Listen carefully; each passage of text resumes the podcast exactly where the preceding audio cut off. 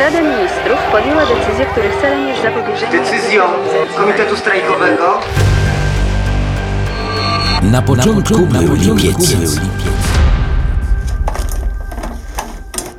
W drugim numerze miesięcy pisma związkowego wydawanego przez region środkowo-wschodni NSZZ Solidarność w Lublinie w roku 81 znajdziemy liczne, choć krótkie relacje robotników ze strajków, które ogarnęły Lubelszczyznę w lipcu roku poprzedniego.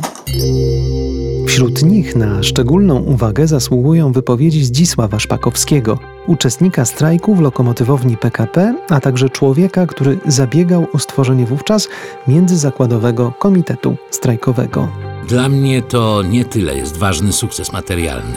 Dla mnie największy sukces to to, że nareszcie odważyliśmy się na Lubelszczyźnie coś zrobić. To jest ważne. Dla mnie moralnym zadowoleniem jest to, że naród lubelski odważył się stanąć kantem i uważam, że coś zacznie się robić więcej. Myśmy nie byli pierwsi. Świdnik był pierwszy, dopiero później my.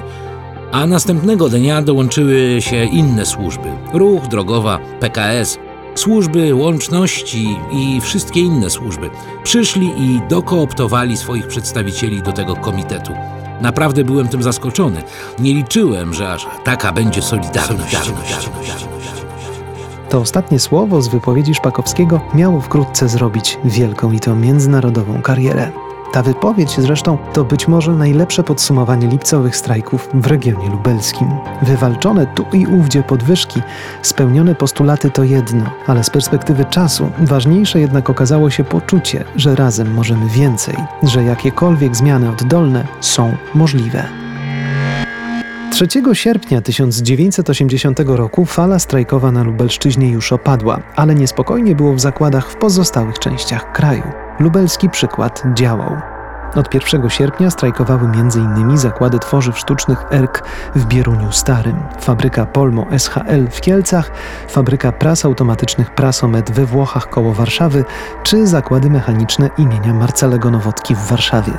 Gierek wciąż przebywał na wakacjach na Krymie i mimo namów radzieckich towarzyszy nie wrócił szybciej do kraju, by opanować sytuację.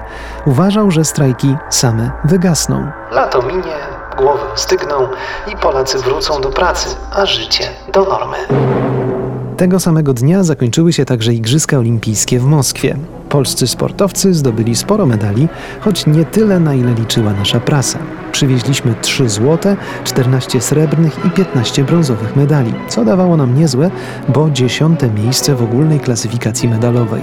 I tak, w pamięci Polaków zapisało się głównie złoto Władysława Kozakiewicza i jego słynny buńczuczny gest. Tymczasem prasa nie ustawała w propagowaniu idei wytrwałej i sumiennej pracy w obliczu gospodarczych trudności. W Trybunie Ludu z tego dnia można było przeczytać. Czy mamy inne atuty prócz rąk własnych i głów, prócz pracy w normalnym rytmie, sprawnej, wydajnej i dobrze zorganizowanej?